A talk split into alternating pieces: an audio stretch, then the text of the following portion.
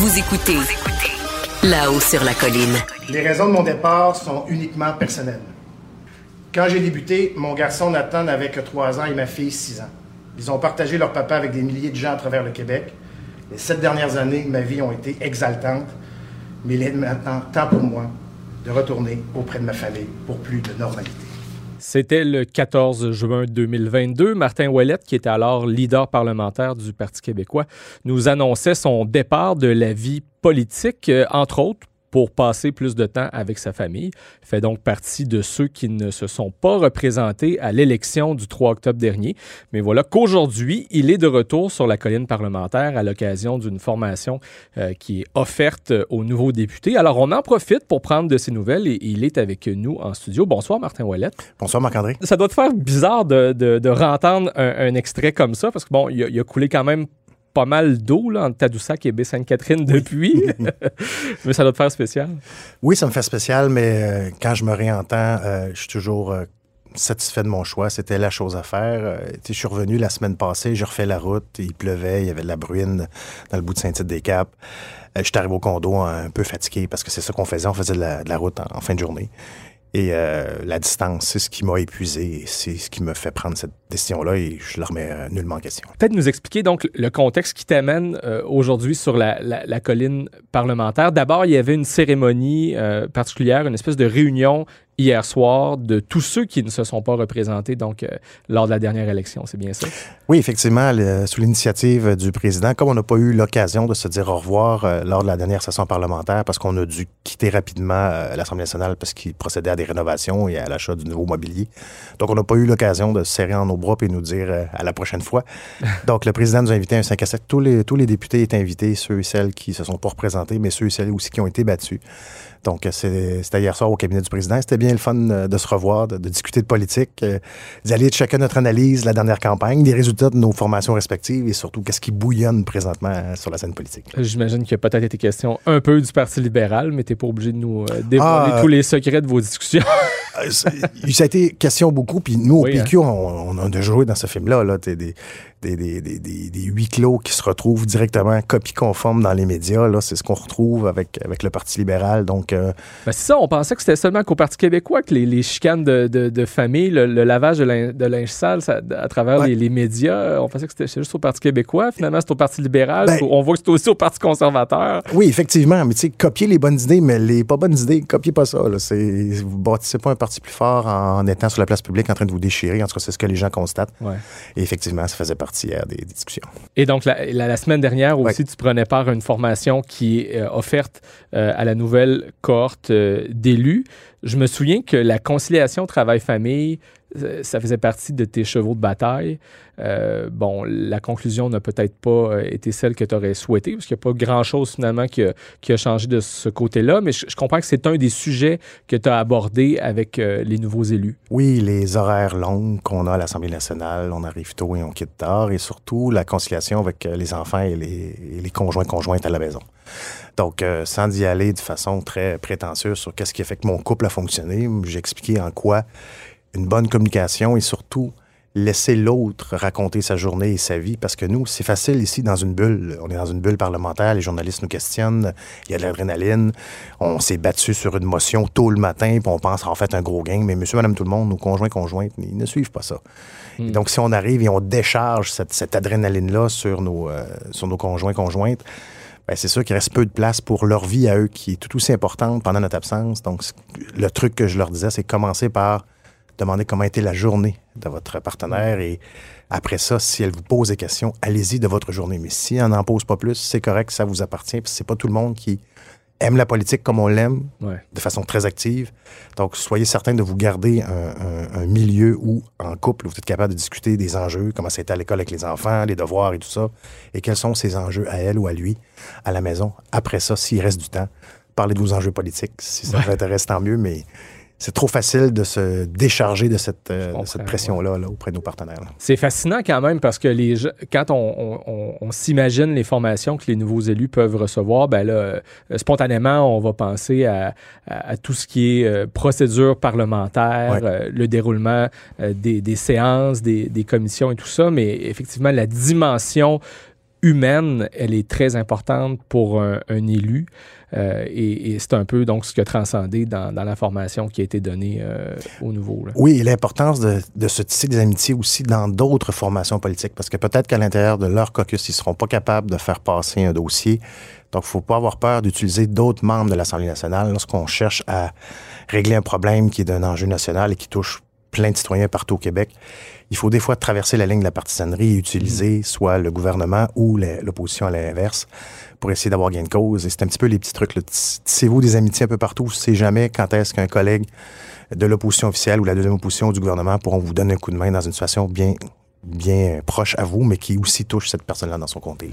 Et, de revenir sur la colline parlementaire, est-ce que, est -ce que ça te fait un, un petit pincement, un petit quelque chose? D'entrée de jeu, tu nous as dit je regrette pas ma décision de ne pas euh, m'être représenté à la dernière élection, mais il doit y avoir une certaine nostalgie. Euh. Oui, c'est sûr. Euh, puis, tu sais, Marc-André, on a, j'ai, eu la chance d'être leader parlementaire dans une période où l'Assemblée nationale a été fermée. On a dû négocier sa réouverture, des nouvelles façons de faire. Et ça, pour moi, ça, ça, a marqué mon parcours et ça, et ça a marqué ma vie.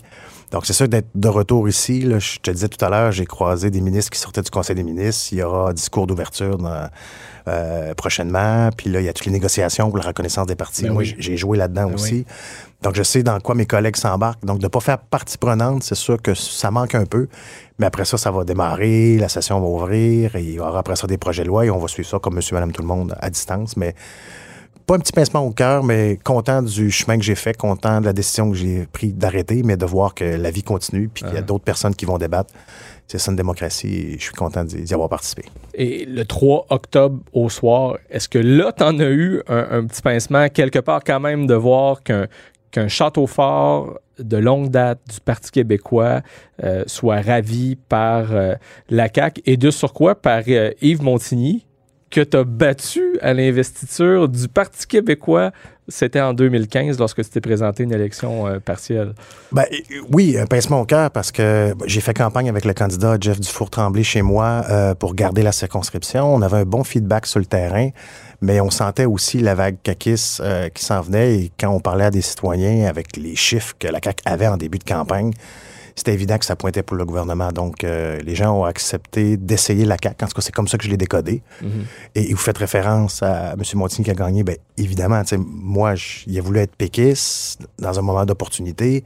Là, les sondages sont bons parce que c'était pas le premier choix des candidats caquistes. C'était, en tout cas de mémoire, le sixième ou le septième choix.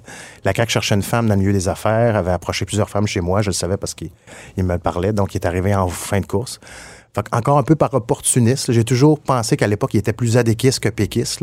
C'était notre surprise de voir qu'il brillait le siège d'investiture du Parti québécois. Là, qu'il soit à la CAQ, je pense que c'était ça, sa, place, mais d'avoir attendu la dernière minute, mm-hmm. après avoir promis à tout le monde qu'il se présentait pas, puis qu'il avait besoin d'un mandat fort comme maire, ça sent un peu l'opportunité. Puis en 2015, dans la circonscription de René Lévesque, donc sur la Côte-Nord, je me souviens qu'il y avait eu une certaine tergiversation de la part de M. Montigny. Euh, au départ, il était candidat à l'investiture. Finalement, ah non, il, vous laissait la place, Martin Ouellet. C'est ça. Et, là, finalement, euh, il est revenu. Il est revenu. C'était une véritable pièce à théâtre. Et euh, là, j'étais plus sûr. Il était pas sûr. Moi, j'avais dit, écoute, c'est moi le candidat. J'avais donné la, nouvelle d'avance. Finalement, OK, vu que c'est toi, j'ai des chances de gagner, j'y vais. Bref, ça a été un mauvais théâtre, tant qu'à moi. Parce qu'on a on a perdu du temps à l'investiture, alors que M. Couillard avait déclenché l'élection en pleine élection fédérale. Donc, pendant deux semaines, je faisais pas campagne chez nous, je faisais campagne à l'investiture. Donc, j'ai perdu deux semaines de campagne et tranquillement, pas vite, on sentait qu'on avait un peu le vent dans le face euh, à l'époque. Puis là, il y a eu une passation des dossiers. Oui. Euh, pour vous, quel est le dossier là, dans, en tête de liste que, que, votre, que celui qui a pris votre, euh, votre place doit, doit défendre? Je sais pas, par exemple, est-ce que c'est celui du fameux pont sur Absolument. le Oui, le désenclavement de la Côte-Nord par un pont entre Tadoussac et Baie-Sainte-Catherine, c'est le sujet. Un citoyen, neuf citoyens sur dix nous abordaient sur ce sujet-là. On a on été questionné pendant la campagne électorale. Monsieur Legault était euh, mi-figue, mi-raisin, attendait les études. Il disait qu'il voulait avoir des études concluantes, positives, alors que c'est pas le cas ici pour, pour le troisième lien. Donc, euh, je sais que M. Montigny va, va se battre fort pour l'établissement de ce lien-là fixe chez nous. Mais c'est une volonté politique du premier ministre, donc on verra si à ce moment-là, en 2023, lorsque les études seront connues, ils auront la volonté et euh, surtout l'intention d'aller de, l'avant. Parlant, parlons du Parti québécois, le fameux serment au roi. Euh, est-ce que vous pensez que c'est une bonne idée que le Parti québécois mène euh, ce, combat-là? Je pense que oui, ça fait partie de notre ADN. Notre parti l'a déjà mené à plusieurs reprises, euh, dans les années 70 aussi, euh, mais on n'a pas réussi à avoir gain de cause. Euh, là, aujourd'hui, il, y, a un momentum qui est différent. On a, on a changé de roi, c'est rendu une, on a changé dans le fond de royauté, c'est rendu un roi. Et je pense que l'affection des gens envers la reine versus le roi n'est pas la même, et on sent que la population du Québec veut tourner la page. Donc, je comprends mes collègues de vouloir effectivement siéger sans prêter serment. Là, j'ai vu que le président a pris une décision euh, quand même assez importante. Là. même si le président sortant, il est toujours en fonction. Présentement, il sera en fonction jusqu'à temps que le nouveau président, la nouvelle présidente sera élu. Sera élu. Donc, euh, je comprends mes collègues, mais je pense qu'ils n'auront pas le choix. Ça va en prendre au moins un qui rentre à l'Assemblée nationale en faisant le serment, si c'est ça l'obligation. Puisqu'on devra voter sur l'entente euh, pour la reconnaissance des partis. Donc, ça va prendre un représentant pour aller voter cette entente-là. là Paul Saint-Pierre Plamondon, Pascal Bérubé, tous les deux, on les a vus remettre en question l'indépendance euh, du président de l'Assemblée nationale, François Paradis. Comme leader parlementaire, Martin Ouellet, vous l'avez connu, mhm. François Paradis. Euh, c'est pas un peu un coup en bas de la ceinture que de remettre euh, en, question son indépendance, de dire qu'il est partial, que c'est une commande pour la CAQ que M. Paradis a exécutée? La présidence, c'est une institution. Puis pour avoir côtoyé M. Paradis, euh, je pense qu'il est totalement impartial. Euh, il a le droit de rendre des décisions. Comme je disais tout à l'heure, c'est lui le président. Euh, à savoir si c'était une commande, je ne sais pas si effectivement le gouvernement a demandé au président de prendre position. Mais c'est sûr que c'est joué un peu fort sur la neutralité du président. C'est l'institution, je dirais. Mm-hmm. Lui, euh, il prend acte de la situation et il doit quand même donner une directive parce qu'on veut pas que ce soit une foire d'empoignement. Les gens essayent de rentrer, ouais, on bousculade, donc on prévient les coups. Mais j'avoue que c'est un petit peu fort en café. Donc le combat est, légitime pour ce qui est de prêter serment, après de s'en prendre au, président sortant, si on peut l'appeler comme ça, François Paradis, là, c'est peut-être pousser le bouchon un peu loin.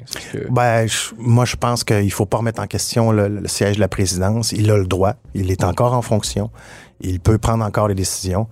À savoir s'il y a eu oui ou non un appel euh, de la CAQ vers euh, le président, ça, je sais pas, je suis pas dans le secret des dieux. Mais de dire qu'il a, il est téléguidé par une, décision partisane, je, pense que ça va un peu loin. Pour la suite, qu'est-ce qui attend Martin Ouellet? Euh, secteur privé, secteur public? Euh? Il y a deux choses. J'ai aimé l'expérience que j'ai eue en, analyse politique pour la campagne électorale. J'ai fait, j'ai fait un peu de médias, un peu beaucoup de médias. Donc ça, ça me tente et ou le privé. J'ai des rencontres ici à Québec. Je m'en vais à Montréal en, avoir d'autres cette semaine. Donc, je suis en train de regarder des chemins des possibles, mais j'ai rien d'arrêté encore. Euh, je me donne encore euh, l'automne pour avoir peut-être une piste d'atterrissage le début janvier, début février. Ben, bonne chance pour euh, la suite des choses. Pas trop de kilométrage, euh, on, vous le souhaite. Un, pont peut-être euh, un jour, on verra ah, comme assurément, Merci Martin Ouellet, ancien député donc du Parti québécois dans la circonscription de René Lévesque. Merci d'être venu nous voir en studio à La Haut sur la Colline. Merci Marc-André.